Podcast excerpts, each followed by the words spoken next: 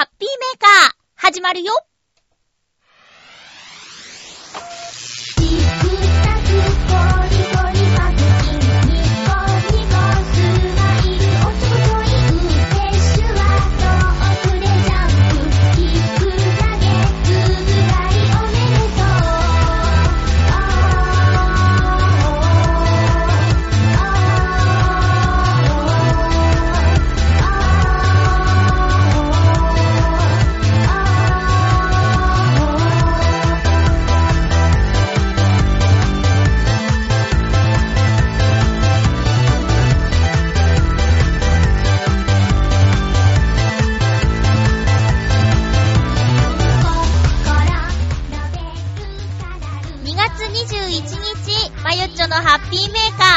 番組は、ハッピーな時間を一緒に過ごしましょうというコンセプトのもと、ちょわへよ .com のサポートでお届けしております。今喋り始める直前に、2月21日って言いにくいなと思ったらなんか甘噛みしちゃいました。そんなまゆっちょが、今日も1時間、ハッピーメーカーをお届けしたいと思います。えーとね、今日はね、チョアヘヨの他の番組のお話とか、割としちゃう感じでやろうと思ってますので、えー、お楽しみに。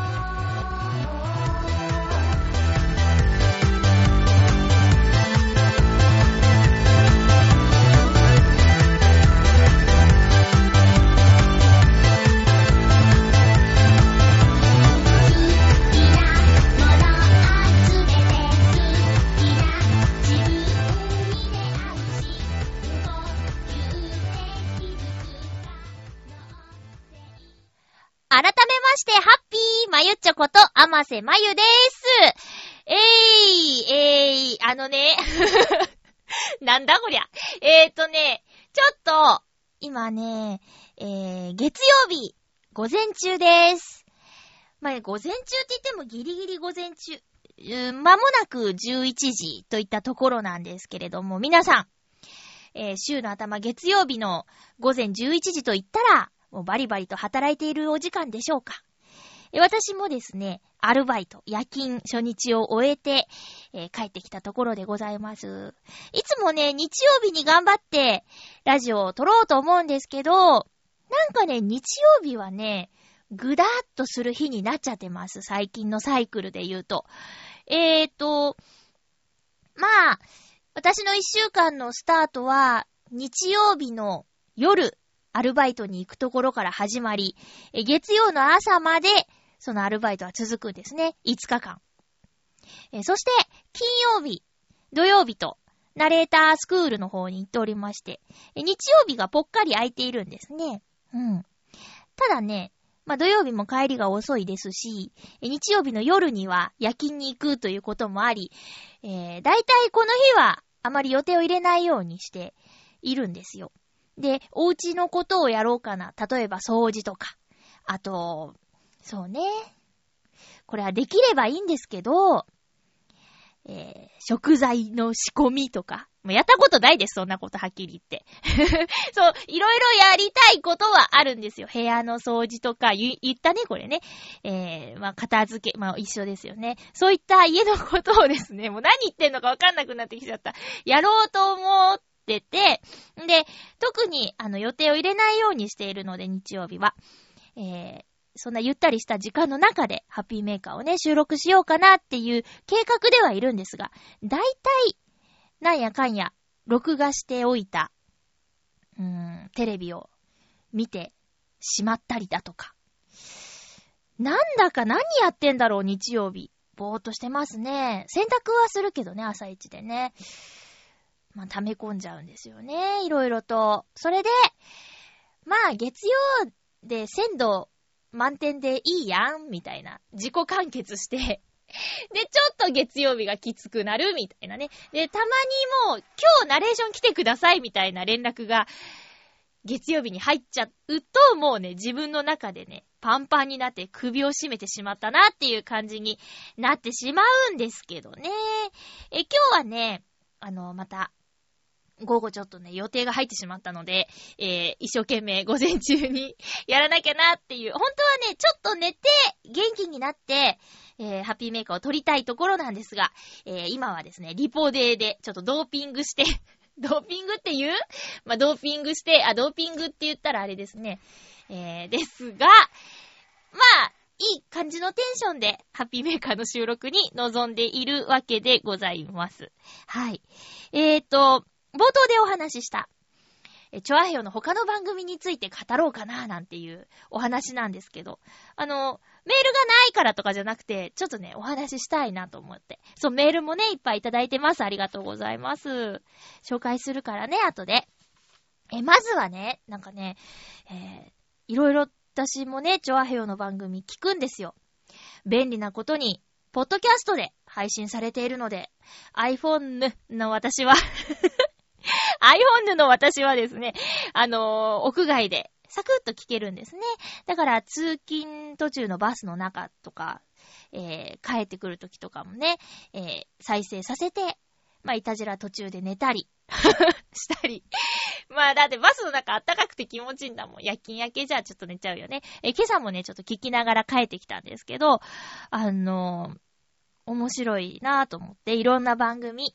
で、まあ、身内というか、知っている方というのもあるし、まあ、よくは知らなくてもちょっと知ってる方が喋ってるので、チョアヘヨの番組はほんと聞きやすいんですけど、えっ、ー、と、特にですね、なんか、熱いなって思ったのがね、最近のあの、今一番新しいミッチェルのラブミッション。これがね、全力で何かに取り組むことの大切さとか、そこから何かを得られることってあるよねっていうことを感じた番組ですね。あのー、皆さん聞いたことありますか？えミッチェルこと、栗林みちるさんの番組で、えチョアヘヨでは割と新しい番組なんですけど、各週、木曜日配信されています。で、えっ、とね、ミッチェルさんはソプラノの歌手の方なんですが、あの、バンドを組んだり、あと、ブライダルの司会ですとか、えー、講師、歌の先生とか、あと、浦安のご当地アイドル、ユーマ浦安マリンエンジェルス、ユーマの、えー、歌唱指導もしているという、もうほんとね、アグレッシブな女の人なんですけど、この度、ミッチェルさんがね、あの、ラブソングアワーアワードという、えー、なんて言うんですかね、コンテスト歌のコンテストに予選通過して本戦に行ってきますってね、ずっと言ってたんです。で、まあ、言霊主義なんだと思うんですけど、もう絶対優勝するぞみたいなことをね、あの、番組でも言ってたし、お会いして何かお話ししてる時でも、えー、コンテスト頑張りますって言ってたんですけど、まあ、結果ね、ちょっと残念だったというお話なんですが、まあ、そのことをですね、およそ40分間まあ、熱く語っているわけですよ。でね、そのお話を聞いてて、まあ、どれだけミッチェルさんがそのコンテストにかけていたのかとか、まあ、それに向けていろんなことをやってきたんだよっていうこととか、まあ、とにかく、その、コンテストがすごく大事だったということが伝わってくるんですよ。うん。で、なかなかね、あの、うーん、大人になったからというわけではないですけど、えー、最近、熱く何かに、ドーンと全身でぶつかることって少なくないですか？まあ、まあ、そんな、全身で頑張ってるよっていう方もいっぱいいると思うんですけど、まあまあ、ねえ。うん。若い時より減ってきたのかなみたいな感じがするんですけど、周りの方を見ていて。うん。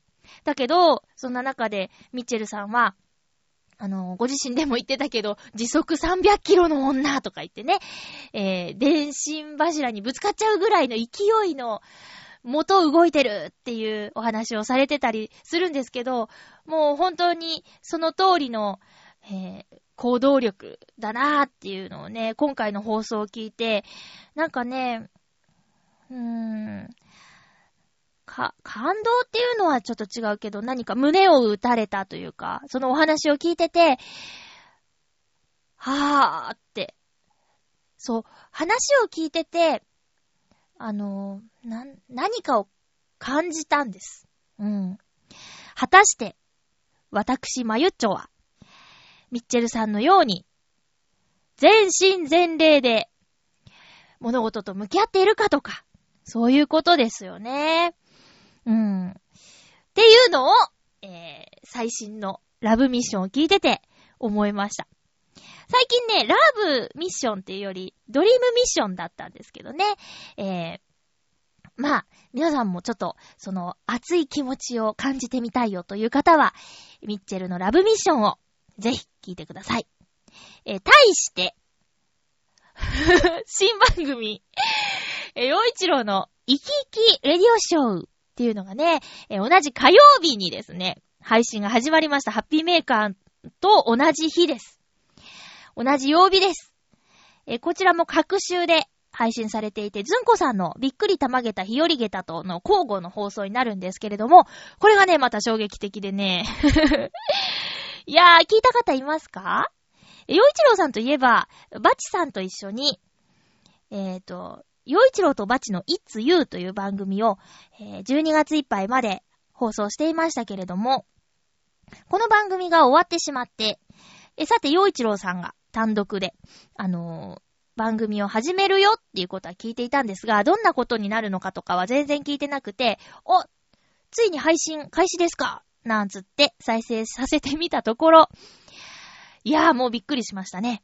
えー、洋一郎さんといえば、あのー、自分の、こう、名乗りの時に、いつも生き生きがモットーのシンガーソングライター、洋一郎ですっていう風に、あの、キャッチコピーがあるんですよ。ああいうのいいなぁと思うんですけど、私もなんか、なんか欲しいなぁ。いつも何々がモットーの、じゃあ、ほとんどパクリですね。えー、とにかく、あの、生き生きがモットーの洋一郎さんの、まあ、タイトルにもあるじゃないですか。洋一郎の生き生きレディオショー。うん。これがね、なんて言うんですかね。特に、浦安の方にとって、洋一郎さんっていうのは、あの、市長の次に有名だという、えー、方なんですよ。なぜならば、ジェイコムっていうチャンネルで、浦安の情報番組をですね、もう5年やってらっしゃる。だからね、j イコムに加入している浦安の方であれば、洋一郎さんの顔とか、どんなことをしているかはご存知っていうことなんです。で、まあ、キャラクターはね、その画面からも伝わってくる。そして、えー、いつゆ、いつゆは言っちゃうようなコーナーでは熱くなったりもしてましたけど、あの、優しい、柔らかい、元気、笑顔、生き生きなお兄さんだったんですが。なんとこの新番組では、裏って言ったらあれですかね。す。そうですね。もう生身の三十何歳のお兄さんの素顔が見られるという感じなんですよ。うん。もちろんね、私はテレビ以外の場所でもお会いしたことがあるので、まあ、いつもいつもスイッチオンっていうわけではもちろん人間なので、え、ないじゃないですか。だから、まあ、全く知らないっていうことはないんですけど、真面目にお話とかね、あの、洋一郎さんに、まゆちょちょっと、あれはどうかなっていうお説教じゃないけど、注意とか、その、アドバイスとかもらったりしたこともあるので、えー、知らないトーンではないんですが、なんとこれを配信してしまうのか、洋一郎さんというところで、えー、驚きの新番組が始まったわけですよ。ただね、これができるのが、ラジオ。ラジオって私、まあ、ハッピーメーカーをね、聞いてくださってる方はご存知だと思うんですが、私は凹んだら凹んだって言うし、えー、風邪をひいたら風邪をひいたと、あと、なんだろう。悩んでることがあるんですとも言ってしまいます。まあもう、もうすぐ10年やってる番組なので、えー、裏も表もない素の私をえー、聞いていただけてるっていう場所なのでね、その方がラジオって面白いよね。しかもこれはウェブラジオなので、えー、周波数を合わせてね、あの、聞いていただくところじゃないんです。えー、例えば、まゆっちょのハッピーメーカーを聞こうと思って、クリックしてくださった方じゃないと、声が届かない。うん。いくらね、チョアヘヨのアカウントでツイッターで配信情報を流したとしても、さてそこから聞くボタンまでたどり着いてくれる方がどれだけいるかということですよね。うん。なので、まあ、少なくとも、えー、今、この声が届いているあなたは、聞くっていう、えー、意思表示をしてくれた方だということですよね。で、そんな方に向けて、薄っぺらい嘘っぱちのね、放送してもしょうがないと、思っているんですよ。もう本音でぶつかろうと。ねえ、皆さんもね、時間かけてメッセージ書いてくださったり、えー、わざわざね、時間作って聞いてくださったりするので、まあ、それは、やっていこうと。まあ、ずっと前からですね、このラジオを始めて、最初はね、えー、声優さんがラジオをやるってこんな感じっていう風にやって、できてたかわかんないけど、そんな意識がどこかにあったんですが、もういつの頃からか、え、ともさんが入ったぐらいからかな。もう、隠せなくなってきましたよね。生放送だし、編集してないしね。えー、で、まあ相変わらず聞いてくれる方がいるってことは、まあこれでいいのかなーなんてね、思ってるんですけど、そう。で、私はその、洋一郎さんの新番組は、えー、ちょっとね、心配もありますが、いや、なぜならば、老若男女に支持されている洋一郎さんなので、もし小さなお友達がね、お父さん、洋一郎さんってラジオやってるんだねって言って、まあ、小学校のね、中学年以降だったらウェブラジオとか聞いたりするでしょ。それで、あ、あの洋一郎さんだって言ってクリックした時に、いつも生き生きがモットーのって始まったら、え、洋一郎さんどうしたのってなっちゃうかもしれないっていう心配はあるけど、でもね、ま、ずーっとそうじゃなくて、シュークリーム食べたらうまいって言ってたし、もうなんか人間らしくていいんじゃないかと。そんな、チョアヘヨの新番組が始まりました。まあなんで、ハッピーメーカーで、あのね、自分の番組じゃない話を、タラタラとしてしまいましたけども、いや、私は、すごくいいなと思うので、もし、あの、このね、ハッピーメーカー聞いてくださってる方で、もしちょっとでも興味持ってもらえたら嬉しいなと思ってお話をした次第でございますよ。他にもね、いろいろと、面白い番組はあるので、また、おいおいお話ししていこうかなと思います。自分の話もしないとね、メールも紹介しないといけないんですけど、えー、まずはオープニングでそんな話をしました。えーと、コーナー行きましょう。ハッピーもぐもぐ今日のもぐもぐアイテムは、カルビーのじゃがりこ。もうあっさり言いましたけど。期間限定。あ、違う違う。カルビーの大人じゃがりこ。うん、大人っぽく言おうか。カルビーの大人じゃがりこ。期間限定。韓国のり味。気持ち悪い なんかこのコーナー、じゃがりこもぐもぐっていう名前にした方がいいぐらいじゃがりこ率が高いんですけれども。だってどんどん出ちゃうんだもん。韓国のり味だって。チョアヘヨ。急に言い出した。そう、チョアヘヨ .com のチョアヘヨは韓国語なんでね。韓国語で好きですという意味です。ああ、いい匂い。韓国のり大好きなんですよ。すっごいいい匂い。にゃー。いただきまーす。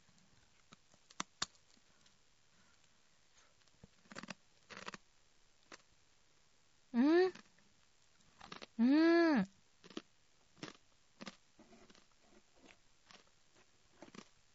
ごま油の香りがすごいっす。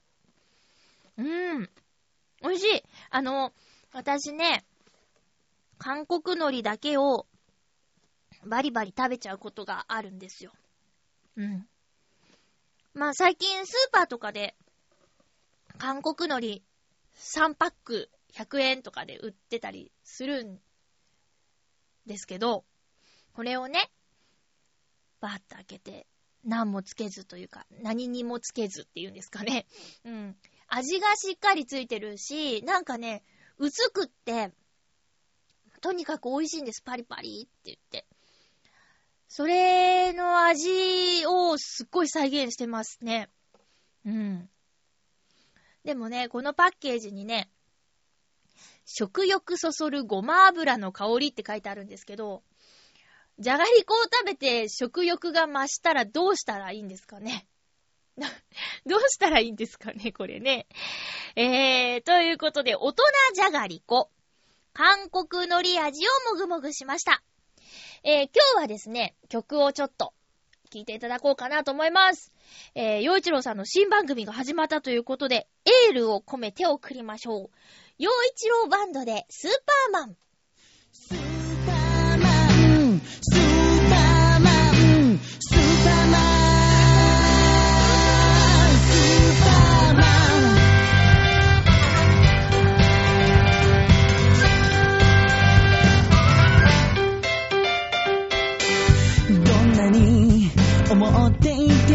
ても口に出さなきゃわからないことがあると言われて気づいてじれた思い。僕はのんきな悪魔だったね。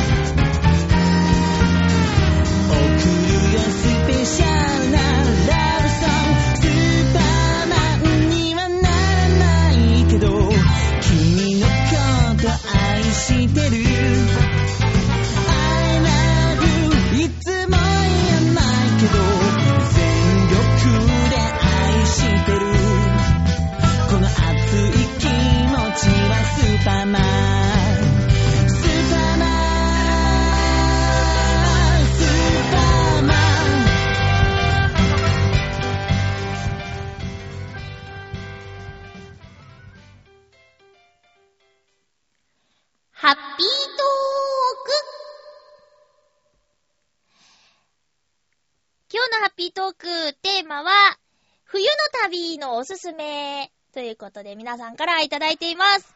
えなぜこのテーマにしたかと言いますと、おう、もう来週じゃないですか。2月の最終週に、えー、2泊3日ぐらいで旅行に行けそうということですが、えまだ行き先が決まっておらず、皆さんのご意見を参考にしていただこうかなと思って、このテーマにしました。えー、っと、ご紹介していきましょう。ありがとうございます。人、ねえ、ごも、すんませんね。何言ってんのかわかんないな。あの えー、アドバイスありがとうございます。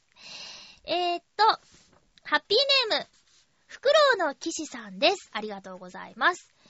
まゆっちょさん、皆様、ハッピー、ハッピー。今週のテーマ、冬の旅先について。例年であれば、3月第1週頃だと、梅の咲くところを進めるのですが、今年はつぼみの具合から見て少し遅れそうですね。あ、でも、伊豆とか静岡あたりならそろそろ見頃になるかもしれません。温泉もありますしね。ところで私は貧乏金なしなので、普段は、あ私は貧乏金なし、かっこ当たり前ですね。ああ、そっか。貧乏暇なしのところを貧乏金なしね。なので、えー、普段はできるだけ費用をかけない旅行を心がけます。そのため、可能であれば、自治体や職場の保養所を利用することが多いです。調べてみたところ、浦安市の保養所の情報はありませんでしたが、職場の保養所や社員が使える提携リゾート施設から旅行先を考えるのも一つの手段だと思います。また、仮に同行される方がいるのなら、その方の住んでいる自治体や、場合によっては職場のある自治体の保養所が使えることもあるので、調べてみるといいと思われます。それでは、ということです。ありがとうございます。お金をかけない旅行、基本ですよね。それはもちろんでございます。あのここは、お金かける。ここは、お金かけないっていうね。いつもはね、宿にはこだわらないんですよ。旅先ではね、どちらかというと、名所、名所名所、動き回るっていう感じなので。ただ今回はね、うーん、宿もちょっといいところがいいなぁと思ったりして、温泉？温泉必須、必須ですね。梅。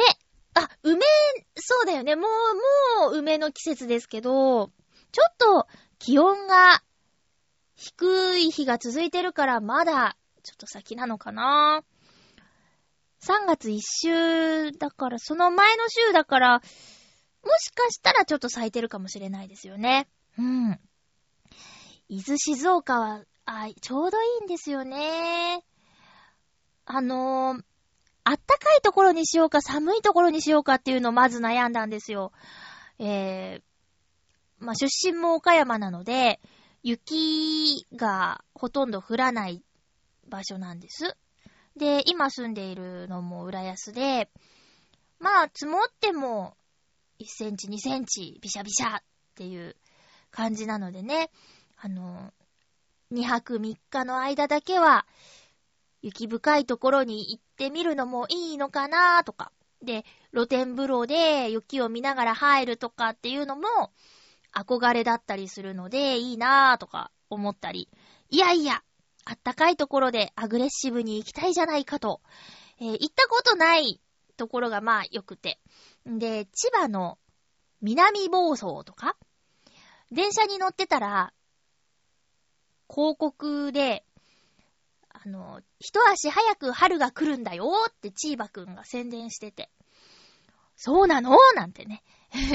単純に思ったんですけど、住所で言うと、浦安は千葉県なんでね、同じ県内かーとか思ったり、だけど、暴走って遠いからね、十分旅行って感覚も味わえるし、どうしましょうと思っているところなんですよ。浦安は保養所がないんだ。うーん。うちの会社もね、あると思うんだけど、私アルバイトだからな、使えんのかなお父さん、家族旅行で保養所とか使ってましたね。車で、例えば、鳥取とか、あと、九州、阿蘇山のあたりとか、うん、行ったなぁ。でもね、私の家の家族旅行はね、かなり行き当たりばったりだったんですよ。だからね、泊まるとこも決めないで、えー、行って、で、タウンページとかで宿探して空いてますかとかっていう感じ。うん。車がワゴンだったのでね、いざとなったら車で寝ちゃおうっていう、すごいざっくりした感じで。で、一度ね、出雲ドームっていうところが、出雲にあるんですけど、その出雲ドームの駐車場で用を明かしたことがあります。あれ夏休みだったから暑かったなぁ。うん。でも、出雲ドームはね、素敵なとこでしたよ。まあ、ドーム、東京ドームとか、そういう感じのドームなんですけど、木でできてるのね。うん。だから見た目もあったかくて、覚えてます。今でもあるのかな？確か当時出来たてぐらいな感じだったけど、今、またね、色とかの印象も変わってるんでしょうね。うん。お金はかけるとこはかける。かけないとこはかけない。当たり前のことですけども。でもそうして、私、そうね、食とかにかけたいかな。食、いい、美味しい、その土地のものを食べるとか。そういうところにはかけたいなぁと思います。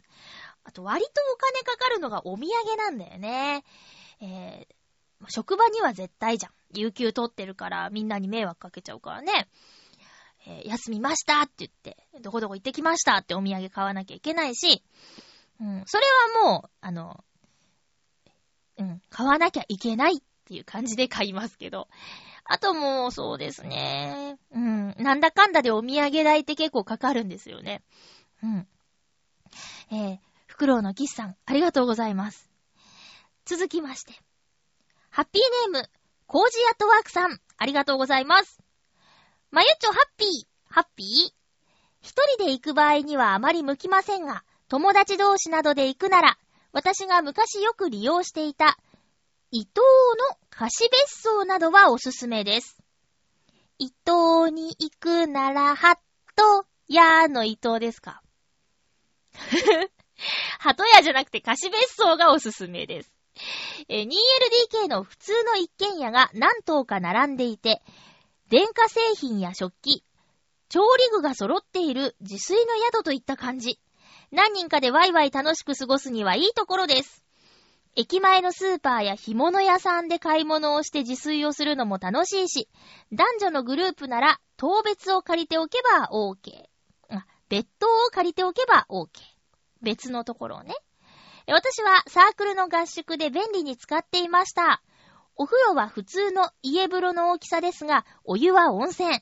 一人でゆっくり入浴できます。伊東以外にもこうした貸別荘は温泉地によくあるようです。一人旅より、チョアヘヨ女子部の旅行とかならいいかも。では、コジアトワークさん、ありがとうございます。チョアヘヨ女子部？チョアヘヨ女子部はもううるさそうだな。だってみんなおしゃべりなんだもん。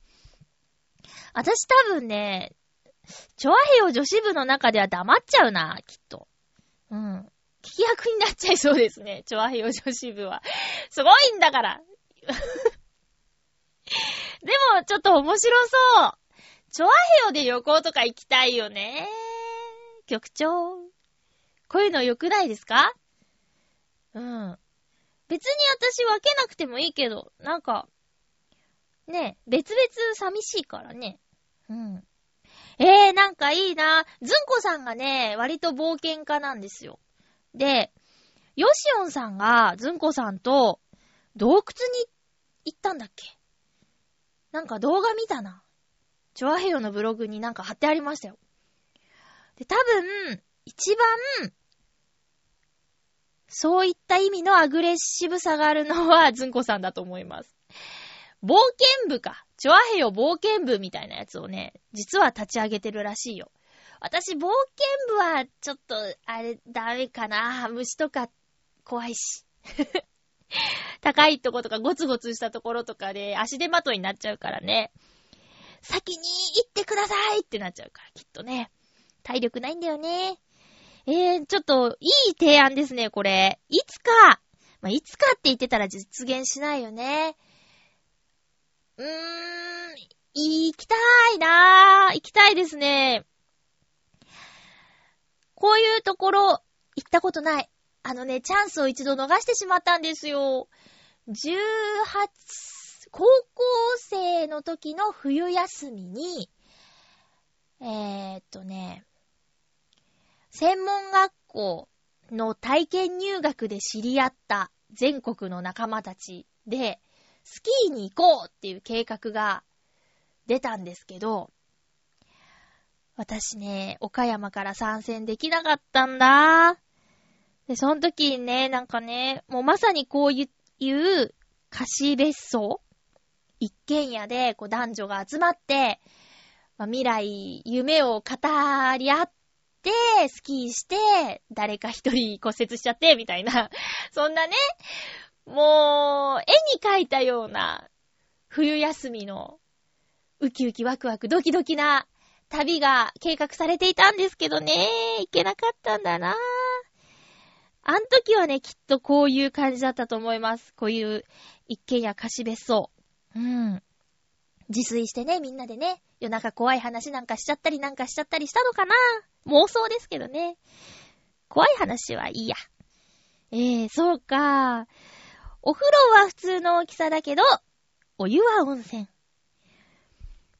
あ、いいなお湯の柔らかさが違いますからね。分かったようなこと言ってって思われそうですけど、それぐらいはなんとなくわかりますよ。いいですね。ちょっと、局長、なんか、計画しませんか？チョアヘヨ旅行。うん。えー、コージアットワークさん、ありがとうございました。ハッピーネーム、七星さん、ありがとうございます。まゆちょハッピー、ハッピー？私の冬の旅で思い出深いのは、長崎でしょうか？ちょうどランタン祭りの時に行って、街はいろんなランタンに溢れていました。子供が作った可愛いものから、本格的な中国の神話や人物をモチーフにしたランタンがあり、とても面白かったです。食事もちゃんぽん、カステラなど美味しいものがあります。今年のランタン祭りは終わりましたが、普段でも古来より中国やオランダとの交流が強かった場所でもあるので、一度いかがでしょうか七星さん、ありがとうございます。長崎はですね、中学校の時の修学旅行で行きました。グラバー亭とか、あと熊牧場とか。まあ、熊牧場ってどこにでもありますね。北海道とか。ね。えー、っと、あとどこだ？行きました、長崎。あ、あと、阿蘇も行きました。家族旅行とは別に修学旅行で行きました。長崎はね、うーん、いいね。このランタン祭り、なんとか祭りの時に、ぴったり会うと、すっごい嬉しいだろうな。あれ買いましたよ。修学旅行の時だっけ？その時だっけな？ビードロ？ガラス細工が結構ありますよね。ペッコン、ペッコンって。あれどこやったかな？結構ね、よいしょって、よしうん買おうっていう感じで、安くないから、頑張って買ったんですけど、結局、買ったけど、怖くて、割れるのが怖くて鳴らせず、しまい込んで、どうしたっけ？っていう感じですね。いや、私、あの、生まれ育った家、生まれじゃないな、育った家は、もう、売ってなくなってしまったので、そういう、いろんな思い出の品がね、どっか行っちゃってる可能性が非常に高いです。はい。長崎いいですね。長崎もいいな。え、ちなみにですね、え、小学校の時の修学旅行は、京都、奈良。で、中学校の時が、まあ、九州。うん。で、高校の時が、関東っていうね。関東ってなんだろうって感じですよね。行きはバスで、ずんずんずんずん、あの、富士山5合目を経由して東京。ディズニーランド行って、国会議事堂行って飛行機で帰るっていうね。なんでしょうね、もう。広すぎます。その関東っていうのがね。えー、ちなみに高校生の時は、あのー、コース選べて、北海道コースか、関東コースかっていう感じだったんですけど、その時ね、北海道選びませんでした。なぜならば、小学校の時に、なんか、子供だけで参加する旅行のコースと全く一緒だったこと。東野湖のあたりとか、だったんですよね。だからね、富士山行ったことないとかいう理由で、関東方面にしたんです。よ。うん。まあ、結果、その、制服で東京ディズニーランドに行くっていう不思議体験ができたのでよかったなとは思うんですけど、そんな感じでした。そして、あのー、皆さんにアドバイスをいただいて決めようかなとも思っていたんですが、なんとなくですね、いろいろ考えた結果、旅行先を決めました。と言っても、まだあの予約とか何にもしてないので、えー、変わる可能性もあるんですけど、とりあえずですね、行き先は、ダラララララララララ、音がない。ダラララララララ。ダラララってやだ。ダダダダダダダダダダダダ。じゃんそんなに煽るほどのことでもないですけど、京都にね、行こうかなと思っているんですよ、今。えー、京都。さっきも言ったんですけど、あの、修学旅行、小学校の時に、一泊二日で京都奈良っていうコースだったので、小学生だからね、歴史って言ってもそんなに深くも知らないし、あ金閣寺ピッカピカぐらいですよね、感動したところといえば。で、清水寺には行ったかな。あと、あ、鹿っていうね、鹿だーっていう感動ぐらいしか覚えてないので、えー、あとはね、その後京都といえば、えー、おばと日帰り旅行をしました。始発の新幹線東京6時出発。のぞみ1号。広島行きだっけ？まあなんか、その辺に乗って、日帰りで京都に行ったんです。これもね、2月だったかな？で、えー、その、京都っ、世界遺産がいっぱいあるし、あと、つい最近テレビでね、京野菜の特集を見て、京野菜いいなぁとか そういう単純な理由もあるんですけど、えー、まだまだ見切れていない京都。世界遺産巡りの旅っていうのをね、第一候補にして今、え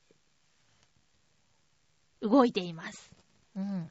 まだこの一週間前まあ、切ってますね。一週間切った段階で予約とか何もしてないっていう感じなんですけど、そうですね。まあ、どうなることやら、京都に本当に行くのか、否か。あ、ちなみに一人ではないです。友人と二人で行ってくるんですけど、えー、その人もね、あの、京都で意義なしという感じなので、本当は、ずっと前々から言ってる沖縄に行きたいって思ってたんですよ。オフシーズンでチュラ海水族館行くと、ゆっくり見られるよっていうのをね、何かで見て、えー、まさにオフシーズンじゃないかっていう感じでね、沖縄もいいなと思ったんですけど、一緒に行く友達が、なんか、沖縄行くのに一週間前に決めてないっていうのもどうなんでしょうねっていうえー、反応だったので、沖縄行くならもっと計画的に行きましょうよっていう。まあ、確かにね。うん。っていう感じで、えー、とりあえず第一希望は、京都に行こうと思います。はんなりしてこようかなと思います。えー、皆さん、もしかしたら、長崎とかになってしまうかもしれませんけども、えー、それは、来週、再来週のハッピーメーカーでね、いろいろお話ししようかなと思いますので、えー、よかったら聞いてください。以上、ハッピートークのコーナーでした。メッセージご紹介しましょう。ありがとうございます。ハッピーネーム、大空さんです。まゆっちょ、皆様、ハッピー、ハッピー？ご無沙汰してます。まゆっちょも、耳鼻咽喉科で受診した話をしたので、私も過去にありました。あえー、先週ね、耳鼻咽喉科の話をしましたけど、それで思い出したんですね。あれは小学5年生の頃でした。鼻詰まりをするようになり受診したところ、アレルギー性鼻炎と診断されました。それで飲み薬をもらいました。飲み薬の効き目が切れてしまい、鼻詰まりをしたという辛い思いをしたこともありました。今は鼻炎は完治しましたが、ちょっとでもおかしいと思ったら、すぐ受診した方がいいと思いました。ということで、大空さん、ありがとうございます。その通りだと思います。とりあえずね、あのー、私たちは、専門じゃないので、全然わからないから、そういう、あれおかしいなと思ったところの専門のお医者さんに見てもらって、なんでもないですって言われたら、よかったねって終わるし、あれって言って薬が処方されれば、そっから改善されるんだから、うん。見てもらった方がいいですよ。耳鼻咽喉科ってね、なかなか独特な雰囲気ありますよね。治療してもらった後の、あの、吸引器。あそこちょっと私、ツボなんです。みんなして黙ってさ、鼻になんか刺したり、まあ、口にね、当ててる方もいるけど、3分だか5分だかじーっと黙って、で、ちょっとね、鼻に入れたまま喋ろうとすると、ふんはーってなったりするのね。先生話しかけないでくださいよって思うんだけど、ふんはーってなって。で、ピシューンって終わったら、置いてあるティッシュで皆さん鼻を噛むんですよね。えー、そういう不思議な空間なんです。行ったことないっていう方も割といるんじゃないですか？耳鼻咽喉科。うん。まあもうすぐ花粉の季節ですからね。え、花粉症は突然なっちゃう。らしいから。私ね、その、すんごいひどいっていうほどでもないんですけど、でも全く影響がないっていう人でもない中途半端な感じなんですよ。で、あ、そうだ、先週さ、あの、レーザー治療を受けようかなっていう話をしたじゃないですか。でね、えもっとよく調べたところ、レーザー治療を受けるなら2月上旬までにってね、書いてあって、おい、遅いやないかいってね、手遅れだったかなと思って。で、今年どうかな？もし、間に合えばやろうかなと思うんですけど、うーん、今んとこちょっとね、失速してます、その、レーザー治療をやろうかなっていう思いが。ただね、花粉症、鼻のムズムズってさ、5月とか6月の頭ぐらいまで続くでしょ？それを思ったら、ちょっとでも軽減されるなら、やっぱりやっとこうかなとかね。もう、どうですか？敏感な方は感じたりしてます？花粉を。ムズムズとか。目がシパシパとかしますか？私まだなんですけどね。あ、風も治って耳も感知ではないけど、まあ、だいぶ調子が良くって、今すごく幸せな、えー、健康な体で過ごしていますよ。え、そんな私の風が移ってしまったのでしょうか？ハッピーネーム、コージアートワークさん、ありがとうございます。まゆちょハッピー、ハッピー？今週は、私もちょっと風邪気味。風は万病のもととはよく言ったもので、寒さもあって、なんだか胃が痛い。原因はどうやら、いつも担いでいるバッグにありそうです。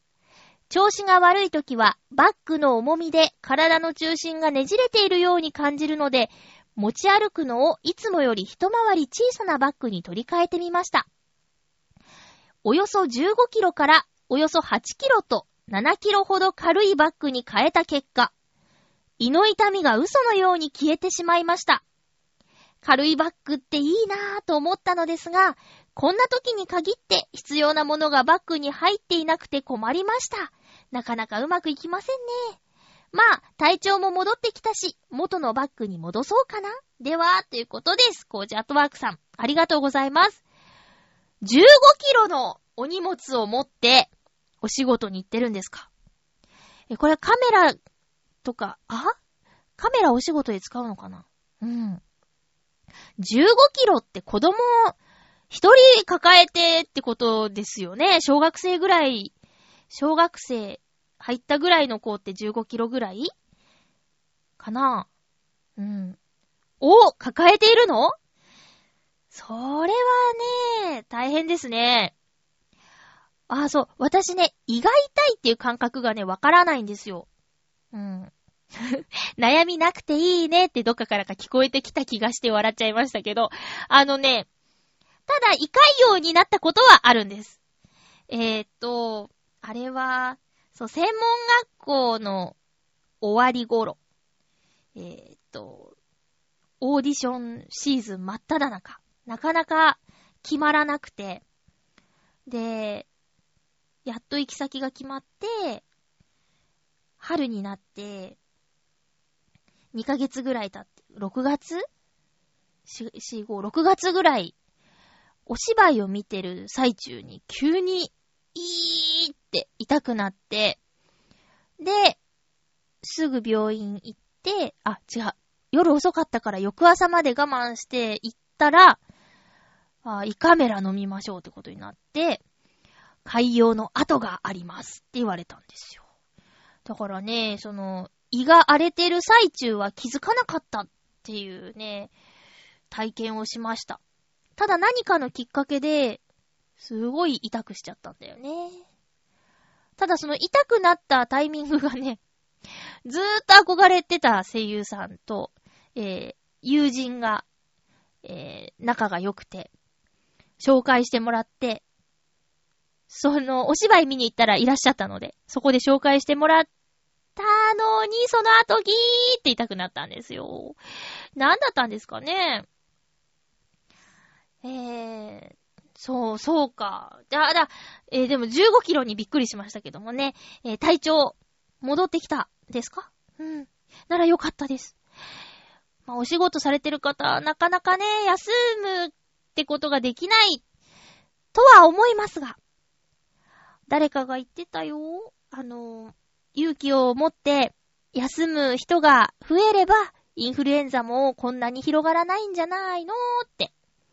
頑張って出てきちゃうからね、映っちゃうんじゃないのって言ってたけど、まあ、簡単にはいかない問題ですよね。お仕事抱えてるとね。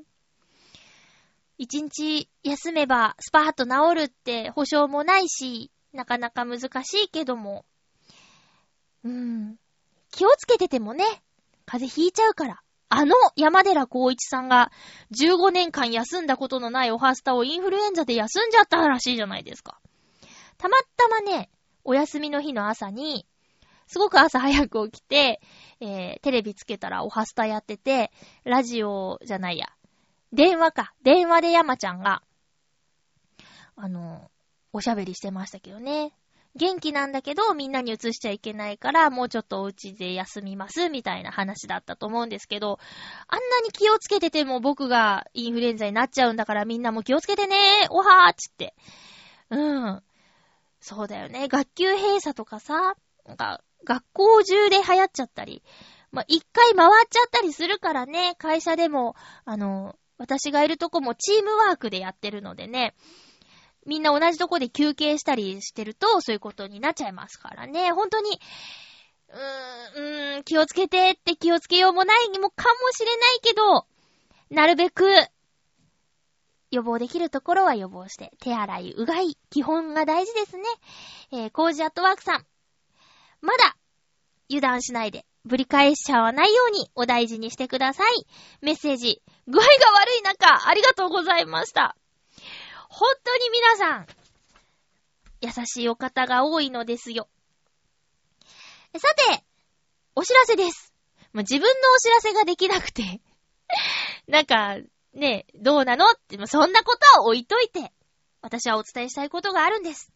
ハッピーメーカーの、えー、アシスタント、うん、アシスタントをしてくれてた、ゆっこちゃん、ひなたゆきこちゃんがですね、出演する海外ドラマが始まりましたね。これ本当は先週お話ししなきゃいけなかったことですが、えーとね、BS 日テレさんで放送開始のテラノバという作品に、ゾーイ・シャノンという役で出演しています。えーとね、これは主人公家族の末っ子の役、女の子の役ってことで、まあ、すごいよね。すごいです。BS 日テレが見られる方は、木曜、金曜日。木曜日と金曜日。23時から24時。テラノバ。ぜひご覧ください。ストーリーがね、あの、ゆこちゃんのブログに書いてあったんですけど、ざっと読んだだけでもね、すごく興味深いよ。西暦2149年、地球はあらゆる開発により蝕まれ、人類は滅亡の危機に瀕していた。人口過多により一世帯の子供の数は厳重に制限され、荒廃した都市に未来への光はなかった。生き残る術はただ一つ、遠く離れた過去への移住。選ばれた者のみが時空を超え、人類の文明を再建するための新しい大地、寺の場への集団入植を許可される。ある問題を抱えながらも、不安と希望を胸に、10番目の寺の場入植者となったシャノン一家。そこで彼らを待ち受ける運命とは、白亜紀の楽園で人類は新たな歴史を切り開くことができるのか。制作総指揮が、スティーブン・スピルバーグさん。すごいね。いやー、パイロット版の制作費が15億円だったとか。これね、あの、もし BS 見られない方でも、きっと、レンタルビデオとか、なるかもしれないからね。そういう時には、ぜひ、チェックしてください。ゆうこちゃんは、すごいね、あの、カートゥーネットワークの、ガムボール、アナイス。そして、テラノバのゾーイ。まあ、妹キャラだったけど、ハッピーメーカーでも、えー、実際のお仕事、お芝居でも、妹キャラ、爆心中ですね。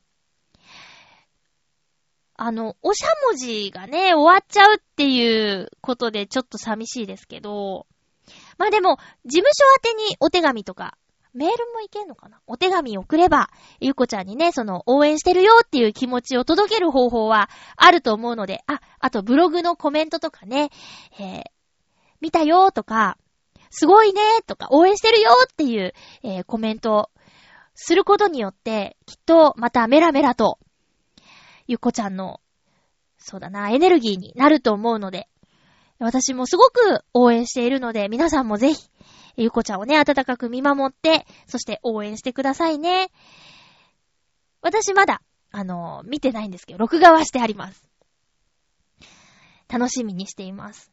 チラッと見たの。チラッとね、あの、夜勤の準備してる時に、チラッと見ちゃって、あの、私のお部屋がないよっって言ってた。ちょうどそこだった。あ、ゆっこちゃんと思って、でもあの、途中から見たらなんか、もったいないと思ったからすぐチャンネル変えて、録画してあるんだからって言って、えー、またね、じっくり、時間のある時にゆっくり見ようと思ってます。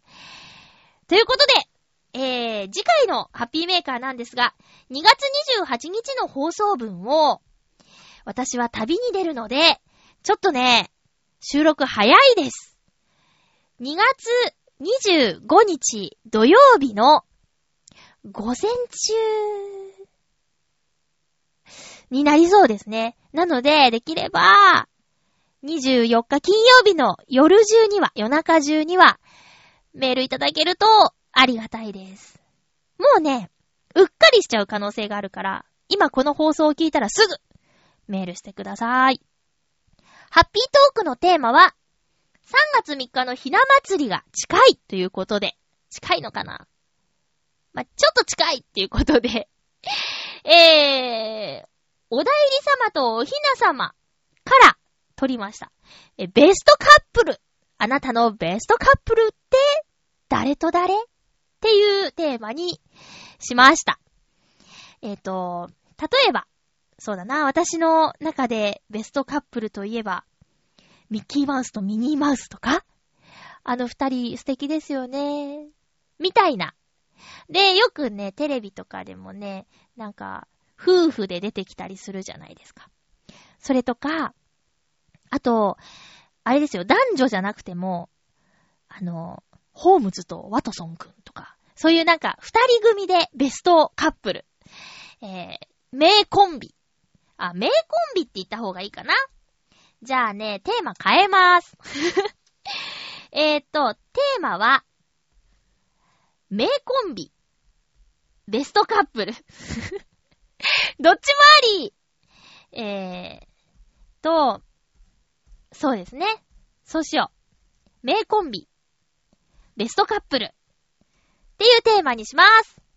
えー、あなたが思う名コンビやベストカップルを、理由を添えて送ってください。ということで、お送りしてきましたハッピーメーカー、そろそろお別れのお時間です。お相手は、まゆちょこと、あませまゆでした。また来週、ハッピーな時間を一緒に過ごしましょうハッピー